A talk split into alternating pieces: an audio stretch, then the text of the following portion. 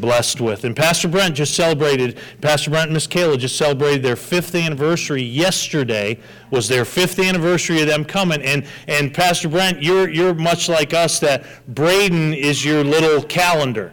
Because remember, we were waiting for Braden to be born, and then he came, and for us, uh, our calendar's getting bigger. It's Luke, amen. And Luke will be uh, 14 here next week, and uh, that's how long we've been here. And uh, so I was just thinking about this precious staff that we have and uh, the Schwens. Uh, now that we start to get into the Christmas musical, they pretty much stay here in the afternoon they just stay here until you know just working through things and crock pot meals and all that so um, feel free to invite them over or out. They may say, no, we, we got all these kids, amen. And just know this pastor will take all the kids, amen, uh, for the afternoon. And I'll come here like this afterwards, amen. We, we love our staff. We love our staff. I, I, I say that a lot, and I know you do, folks, but uh, I want you to just know I, I, I've just this week talking to people, and, and uh, especially um, second men,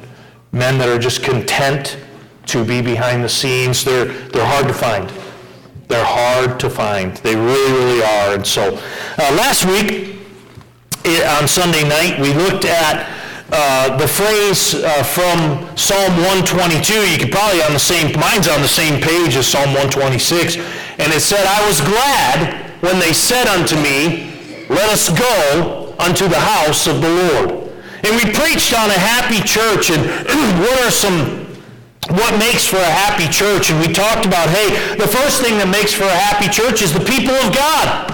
Amen. And the people of God to gather together one with another and we, we, we worship God, but then also not only the people of God, but there's the praise of God.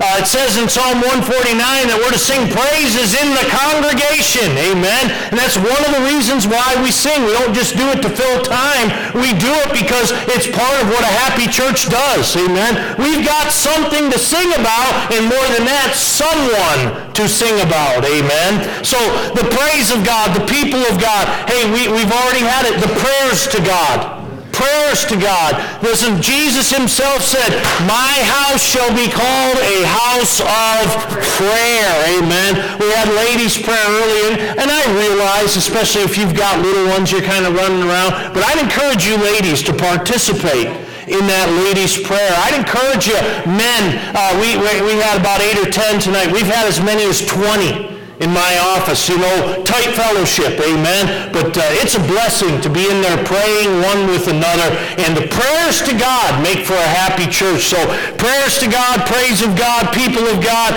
I believe the preaching of God makes for a happy church, amen. Uh, proper preaching. Uh, and, and I will just say this, and Brother Merkel and I know we love to have fun about this, and, and we really do in regards to preaching, good preaching. I will tell you this, though. Uh, listen, don't get caught up into this mentality that's out there, and it's not a new mentality as well. I like this preacher, but I don't like this preacher, and I like this preacher, and I don't like this preacher. And listen, that happened in Corinth. They said, well, I like Paul, and one said, well, I like Peter, and the other said, I like Apollos. And Paul said, look, we all work for Jesus. Amen. As long as the preacher is preaching the word. Amen. You ought to eat it up, amen, just the nourishment. And then, of course, we talked about the peace of God. The peace of God in a, in a church makes for a happy church. The peace of, when the peace of God is more important than pridefully being right and straightening somebody out and giving somebody a piece of your mind, which some people can very little afford to give away any, amen. Uh, the peace of God rules in our hearts and it ought to rule in our congregation. It always rules in a happy church.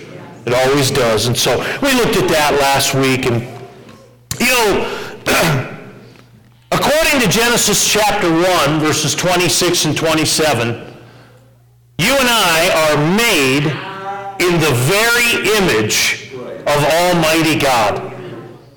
And I think you, those of you that have children, you can see that in, in your own children. They are not you, but they bear your image. They bury, Brother Lawley, I've seen those pictures of you in your 20s. And I see your boy. I see your boy. Amen? And, and others of you, we, we look, uh, you know, uh, Miss Kayla, I look at you and I see your, I see your boys, I see your, your, just how much they look like you and how much, and we are, we are literally made in the image of God. And listen, part of us being made in God's image is something called emotion. Emotions. We have emotions. Sometimes we laugh, sometimes we cry. Why do we have emotions? I promise you this because God has emotions. Never forget that, that children's memory verse that has given away more candy than probably any other one. John 11, 35. Jesus wept. Why? Because he had emotions. He had emotions. God himself has emotions. And this, this psalm is an emotional psalm. If you just look at it, and just by way of introduction, look at it with me, you see in verse 2, we see laughing. Right? Yeah. What is laughing? It's an emotion. It's emotion. I was, I was talking with my friend Chad Correa yesterday, and I mentioned the fact that every time we get together, Pastor Brent, we laugh.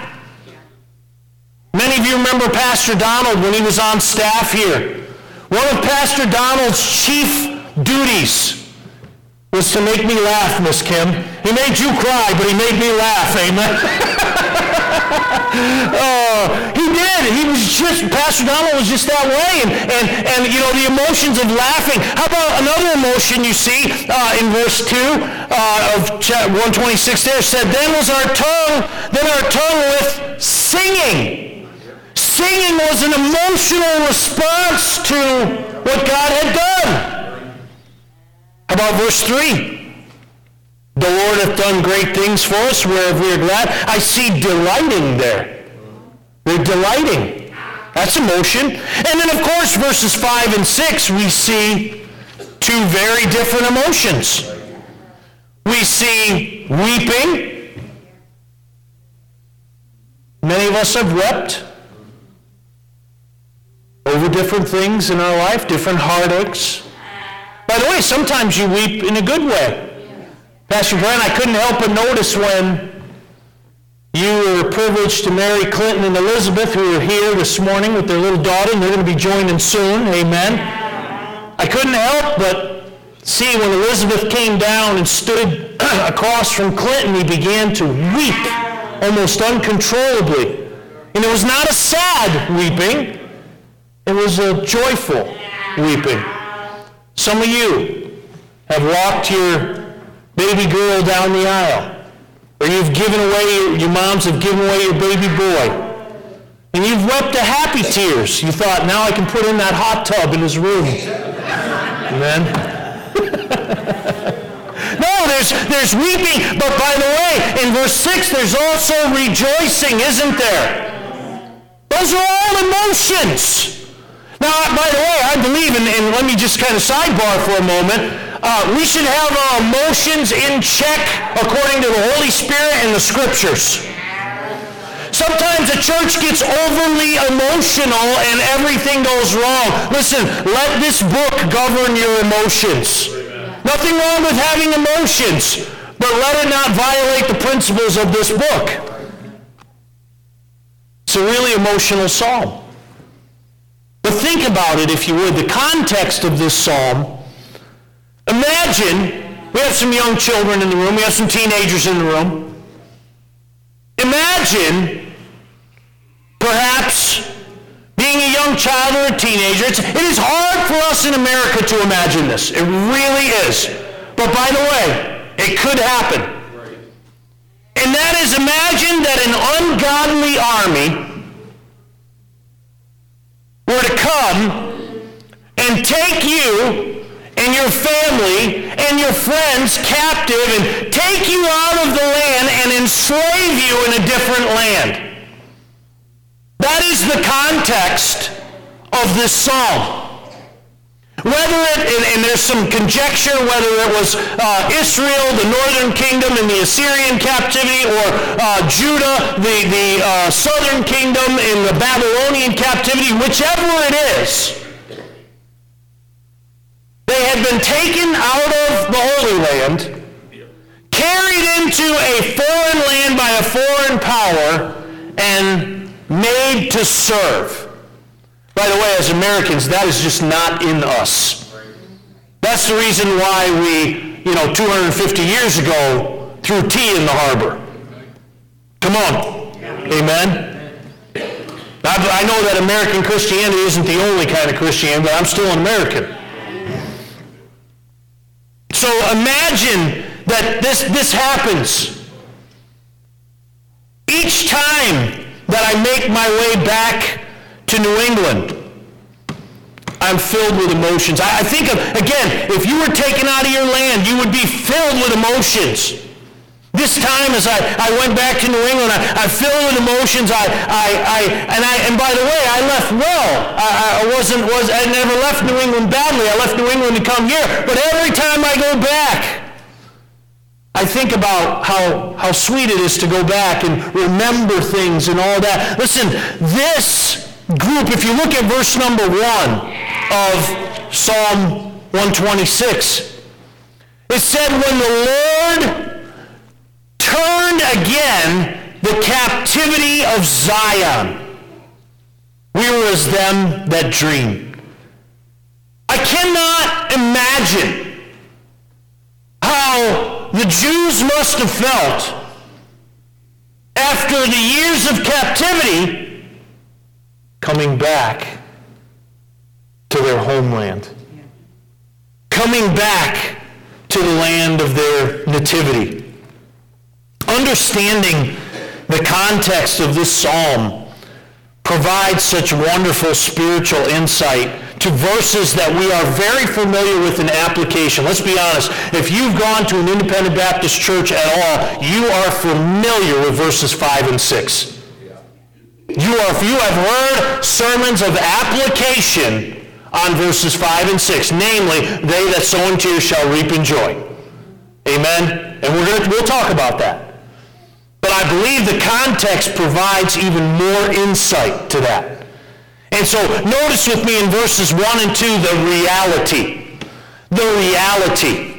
He says there, when the Lord turned again the captivity of Zion, we were like them that dream. Then was our mouth filled with laughter and our tongue with singing. And then they said among the heathen, the Lord hath done great things for them. The reality was, this was so good, it was like a dream. Have you ever had one of those dreams before you wish you didn't wake up from? It was so good that you try to go back to sleep and bring it back up, amen? I, have had a few of those in my life. Then I've had other ones where I woke up and said, what on earth was that? Amen? Anybody else out there with me? Amen? This was a case where, where they had been released to go back to Jerusalem. I think of uh, my grandfather's story, and I, have told a little bit of his story before. Everybody knows, well, I shouldn't say everybody, but most historians know, if you studied any basic world history, you know the date September 1st, 1939. September 1st, 1939 is the day the Germans invaded Poland. And World War II officially began. But two weeks later, in conjunction with the private uh, German-Soviet pact, the Russians invaded Poland on the other side. As if it wasn't bad enough that the Germans were invading on one side, heavily armed, then the Russians on the other side, just as heavily armed. We used to say, you know that phrase, uh, uh, between the rock and the hard place, if you looked that up in the dictionary, you'd see the map of Poland. My grandfather was in Poland at the time. He was just a, a young man, 19, 20 years old, and he was taken prisoner by the Russians. Now, let me tell you something, ladies and gentlemen. By the way, he had a lot to say about Russian communism, and none of it was good. He said, for anybody that thinks communism is a good thing, let me tell you what it's really like. And they took him up to Arkhangelsk in Russia, which is literally the top of Russia. It's, in, it's close to Siberia. It was a, a prisoner camp, and, and, it was a death camp. They, they, they used them for, for cannon fodder. And miraculously, through General Sikorski and, and General Anders, he was part of what was called, what was, became known as the Anders Army, and their story is told in the book called Trail of Hope uh, by Norman Davies, that they were released the Soviets didn't even care about their own people. They literally, as they would go into battles, they'd give one a gun and one bullets. And so the idea of that was to waste German bullets. Said that, okay, when, when this one gets shot, you pick up the gun or you pick up the ammo and you put it in and you start shooting. It's unbelievable. So for them to release Polish prisoners was nothing short of a miracle.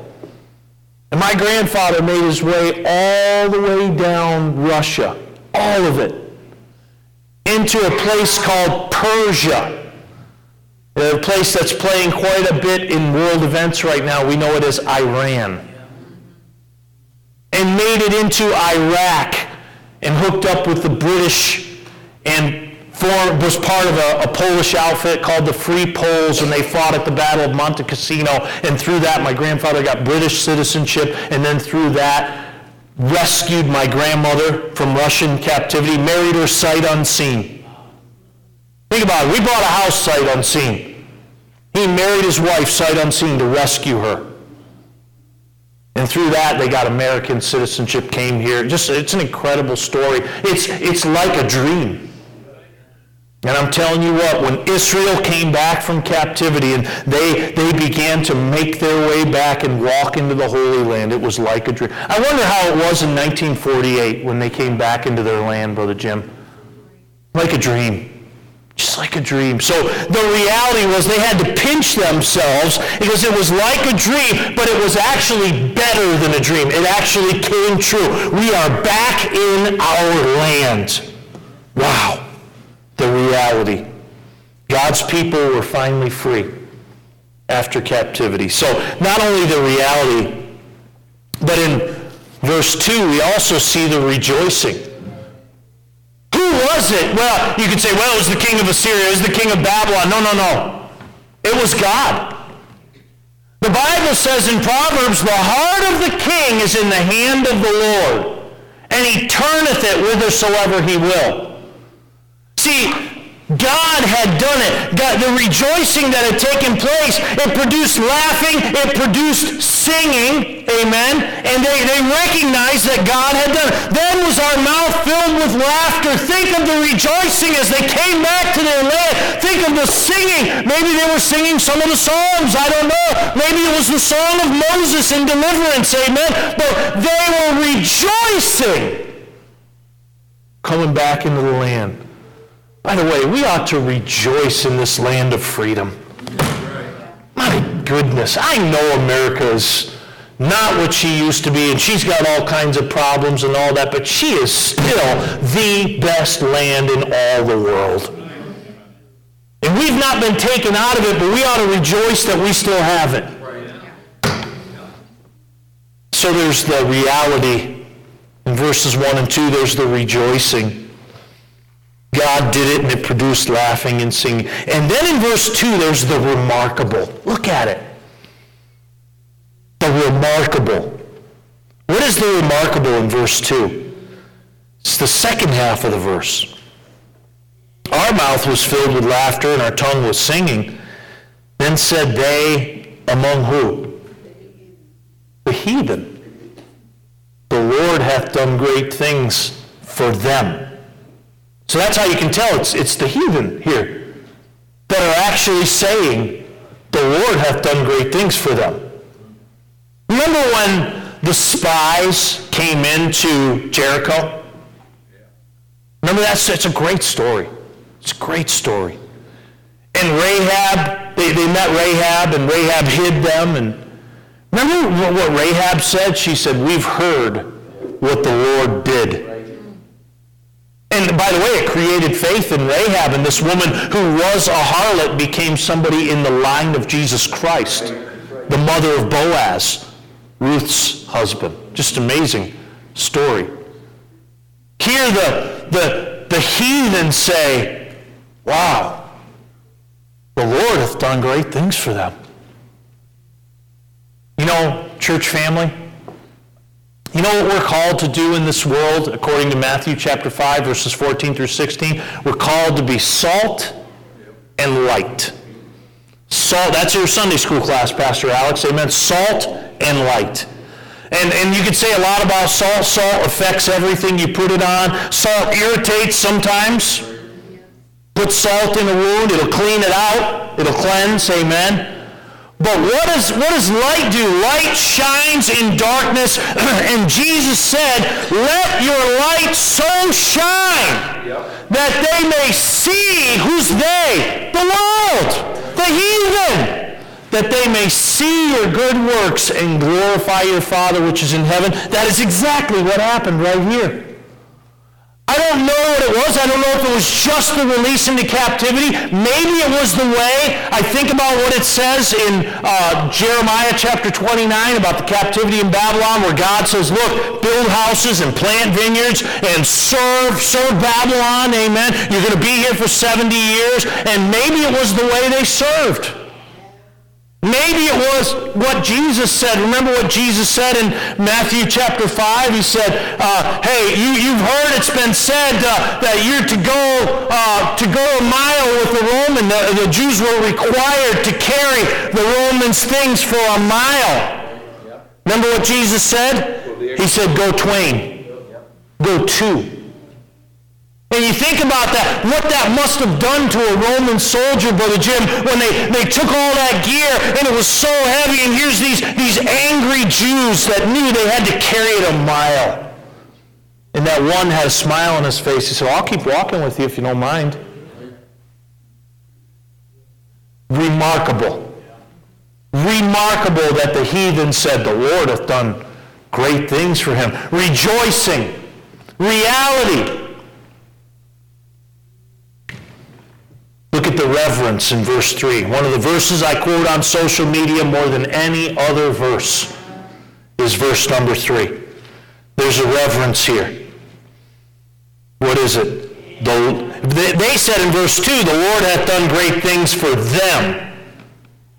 But here, they say, the Lord hath done great things for us, whereof we are glad.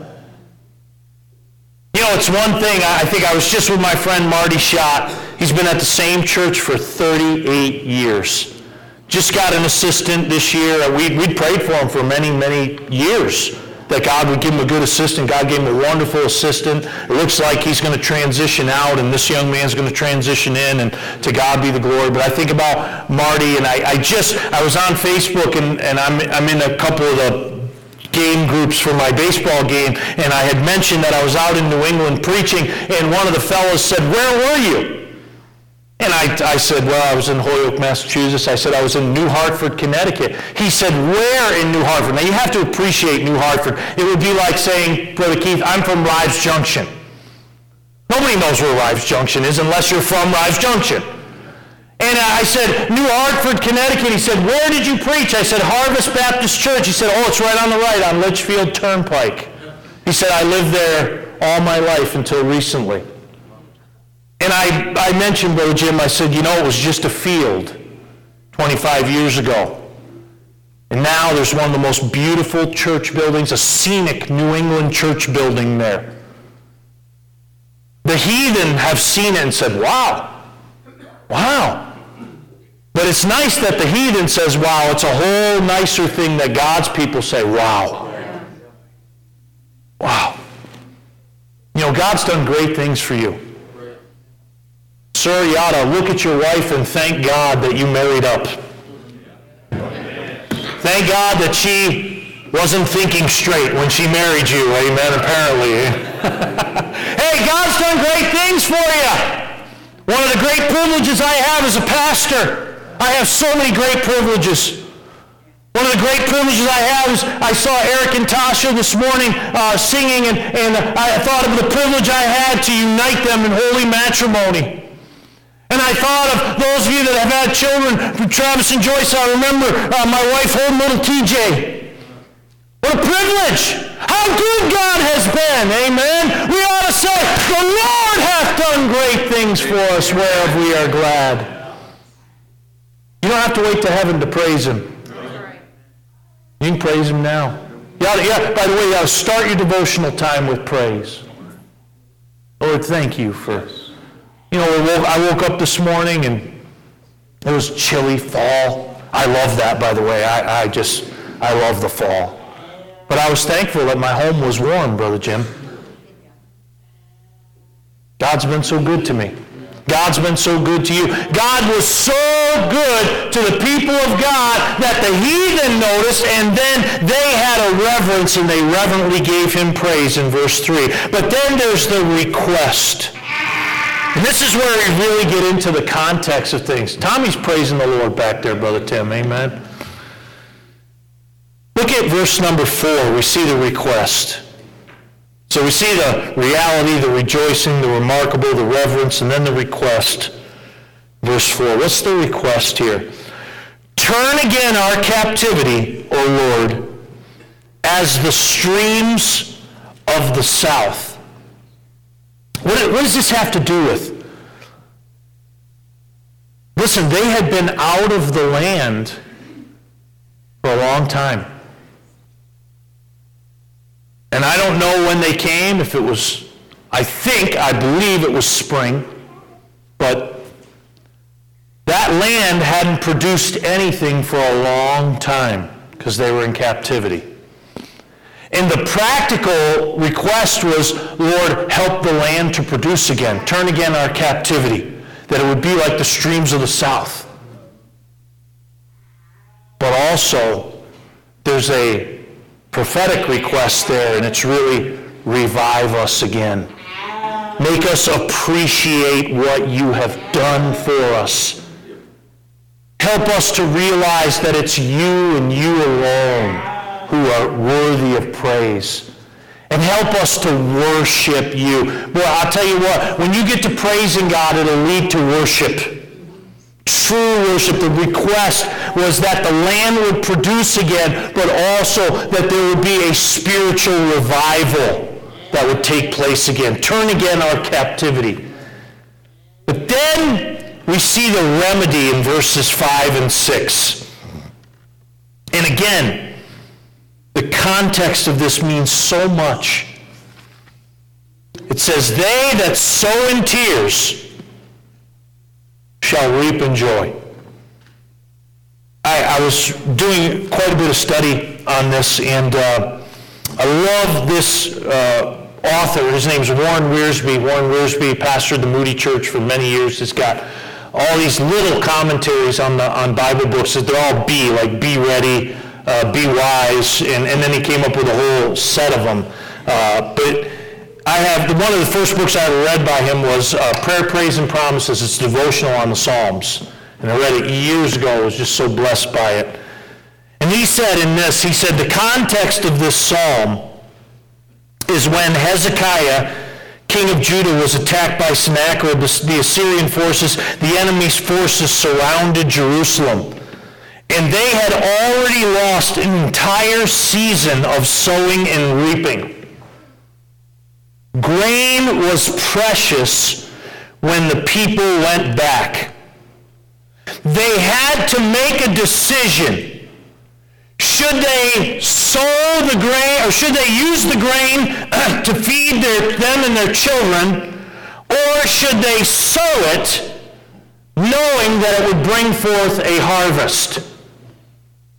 The farmer wept because literally his sustenance had to go in the ground. But he knew that the God that had brought them back would grow those crops. So again, sometimes we read that verse, they that sow in tears shall reap in joy, and we, we appreciate it, but we don't always understand where it came from. Imagine somebody, Brother Jim, he's got four little ones, and he's got this bag of grain. And he's weeping. He's like, we need this. What are we going to do? And God says, they that sow in tears shall reap in joy.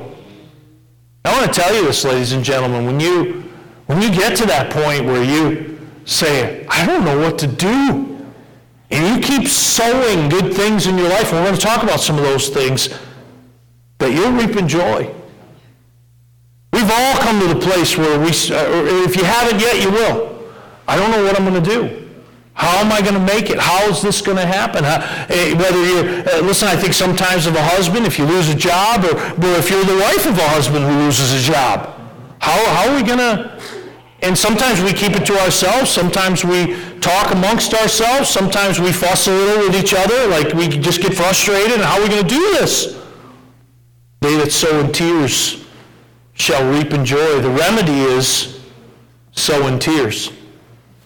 So then there are the requirements given in verses 5 and 6. And this is kind of where we get our application to this. It says, Then they that sow in tears shall reap in joy. He that goeth forth and weepeth, bearing precious seed, shall doubtless come again with rejoicing, bringing his sheaves with him. The first thing we see, and there's, there's four here, first thing we see is sowing sowing. Obviously, the, the idea here is actually sowing grain into the ground, but we can certainly apply that in our life to investing our time, talents, and treasure to get the gospel to other people. By the way, the greatest thing that you can ever sow in somebody's life is your time. Time. Time can never be got back. Talents, uh, you know, treasure, we, you know, again, everybody has that on different, but we're all, we're all given 24 hours in the day. Time. So sowing. But then not only sowing, but according to verse 6, it says, he that goeth forth. So there's not only sowing, but there's going. You can't sow if you don't go. Listen, we sow a little bit here amongst each other. I guess I probably sow a lot in your hearts and in your life. But if we're to if we're to really sow, we've got to go out in this world. I think about missionaries. What do they do? They go so they can sow. So there's sowing. There's going forth. And then in verse 6, he that goeth forth in what? Weeping. Weeping. When's the last time? When's the last time you shed a tear for somebody that's lost? Say, why do you say that, Pastor? Because our hearts get cold. Mine too. Think, well, bless God, I've shared the gospel with them so many times, and they just reject me and reject me and reject me, and we kind of pacify ourselves when we're supposed to be weeping for them. Imagine somebody you love in hell. If that doesn't cause you to weep, you need to read your Bible more. When you know that hell is eternal, when the, the fright that is going to overtake somebody, moment that they shut their eyes and take that last breath and open their eyes, and it's smoky and and, and the heat is just absolutely overwhelming, but there's nothing they can do. I often think about that uh, when we, we, we have a bonfire and you know, you, you get close to the fire, maybe you toast a marshmallow or a hot dog or something like that, and you get a little too close, Miss Maria, and it's, it's, you, you back away. There's no place to back away in hell. No place to go. So, weeping and that's really the ministry of tears. I thank God for tender-hearted servants that I've known through the years. And I, and I understand, I understand some people are more stoic. But weeping is an emotion that's caused by an internal burden.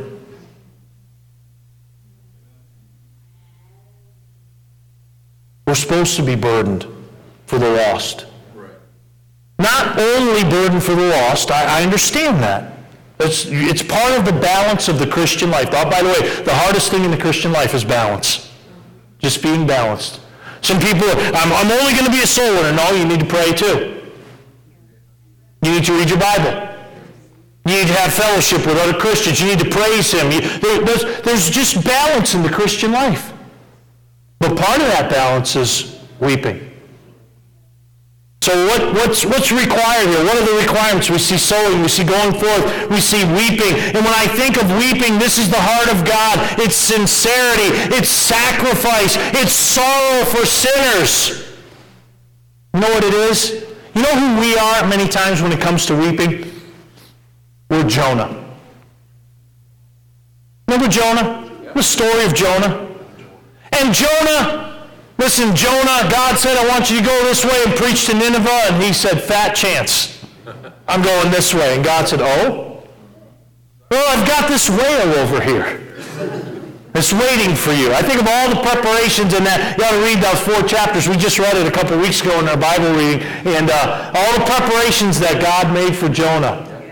He prepared a great wind. He prepared a great fish. At the end, he prepared a gourd to shade him.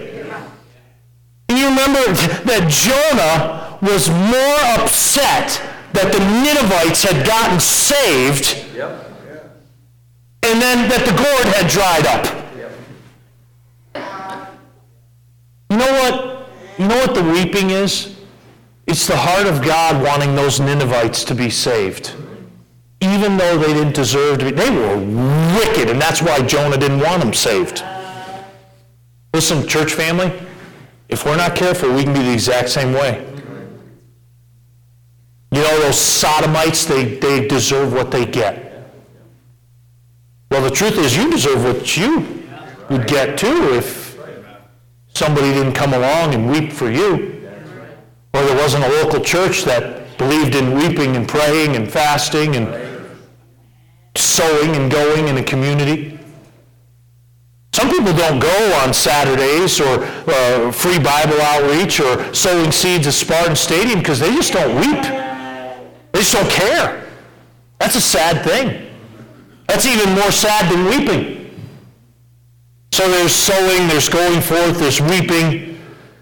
But then there's bearing precious seed. So you can, you can sow, you can invest your time, your talents, your treasure, you can go forth, you can weep, but you still need to bear precious seed. And we know that the seed is the most important thing that people need. Remember the parable of the seed, the sower, and the soils. Jesus said, a sower went out to sow his seed, and then he explained the parable to his disciples, and the first thing he said was, the seed is the word of God. Luke 8.11. You know what Jackson needs? He needs the Word of God. You know what Michigan needs, especially in Lansing? needs the Word of God. You know what this, the United States of America needs? It needs the Word of God. It needs people going forth, sowing, reaping, bearing precious seed. There's a ministry that's just moved into our area, and I can't wait to get them here. Lord willing, he'll be part of our missions conference this year, Brother Dan Gill, with the seed line ministry of bearing precious seed. You know what it is? You do this. The church pays for all the materials for John and Romans, for a particular language, and then Brother Gill brings them all to the church the church puts them all together, staples them, boxes them, and sends them off to a foreign country. I, Brother Boston, I love that. Getting everybody who wants to be involved, involved. And just, they, he mentioned that they had a blind man who was putting the covers on. Now I laughed. I thought, what if it's upside down? You know, I just like, but that, that he, he could just put that, they, they put him right where they were, and he just uh, felt, he, he put him on there. He's like, you know, he had a big Braille Bible. He said, I can't read this, but I can help in some way. And I was like, oh my goodness, that is the best thing I ever heard in my life. I can't wait to get him here and try to schedule a week where, and they just, they stay all week, and people come and go and, and you know, put it together and fold it and staple it and all that. And I was like, oh, that is awesome. That's bearing precious seed. Hey, you ought to carry gospel tracts. I'm your pastor because of a gospel tract. Literally. I was saved because of a gospel tract. Bearing precious seed. Everywhere you go. You leave a tip. If you leave a good tip, leave, leave a Loomis Park Baptist Church tract. If you leave a bad tip, leave a fellowship Baptist. No, I'm just kidding, Pastor White. I love you. Amen. No. Bearing precious seed. And then there's not only the reality and the rejoicing and the remarkable and the reverence and the request and the remedy and the requirements. Praise God for this. There's the results, isn't there? What are the results that are given there in verses 5 and 6? What's it say? It says, they that sow in tears, there's a great Bible word, shall reap in joy. Now look at Psalm 37 and look at the word shall. Just take your, your pen or your highlighter and mark the word shall. It's a guarantee. If you sow in tears, going forth weeping, bearing precious seed. So there's, there's the guaranteed joyful reaping. Then also it says there, verse 6, shall doubtless come again with what? Rejoicing bringing his sheaves with him. Hey, you think about that one that sowed in tears and, and, and forgive me, all spring long his, his heart just was grieved and I'm sure his belly was grieved because he didn't have much food, amen. And then as he saw those little shoots coming out of the ground and he's like, oh Lord, praise the Lord, praise the Lord. And summertime came and knee high by the 4th of July, amen. And then got to be August and it got to be reaping time and he thought, I, I thought I wasn't going to have anything and now I've got And listen, one day, ladies and gentlemen, those of us that sow in tears will reap in joy, will doubtless come with rejoicing. That coworker that you prayed for and tried and tried and tried and tried, one day the dam breaks, amen, and one day they receive Christ, and you may not even know about it, but one day you're going to stand before your Lord, and he's going to say, you know what, you, you, you bear precious seed, you reap, and look look at who's here because you did. But you got to go back to those requirements, don't you? Sowing, going forth, weeping. See, I think that's the missing ingredient in a lot of our bearing precious seed. Yeah. See, if we water that seed with tears, it'll grow. If we just bear the precious seed, I mean, again, I thank God for everybody that bears precious seed who sows and goes. I really do. But may God break our hearts. Because if he does, it'll be no problem to have volunteers for outreach. No problem. Uh, we'll have to turn people away. Brother Cole will have to have two spots for the, out, the free Bibles. Brother Mike, have to have two, three spots because people are weeping and they truly care whether people die and go to hell or not.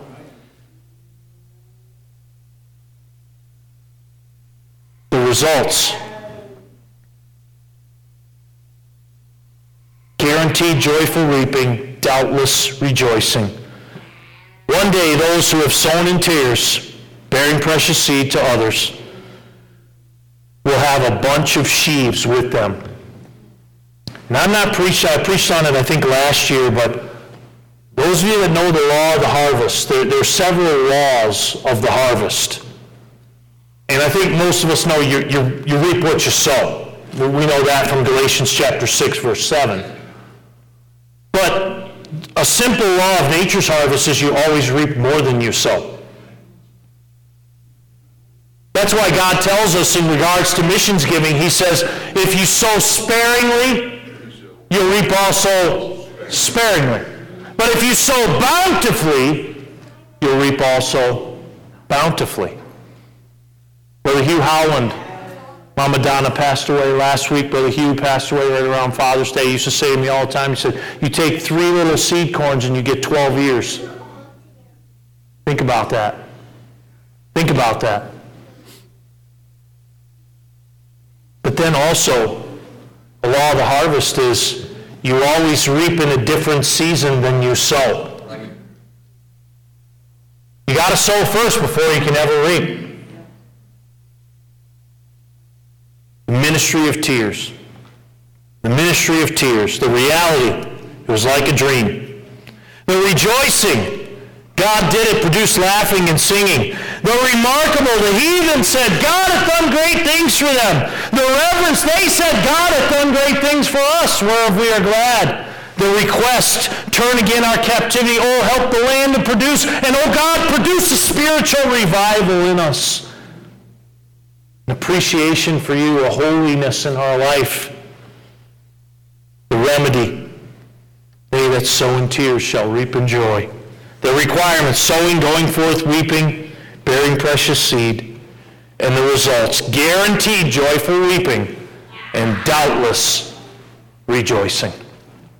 Father, help us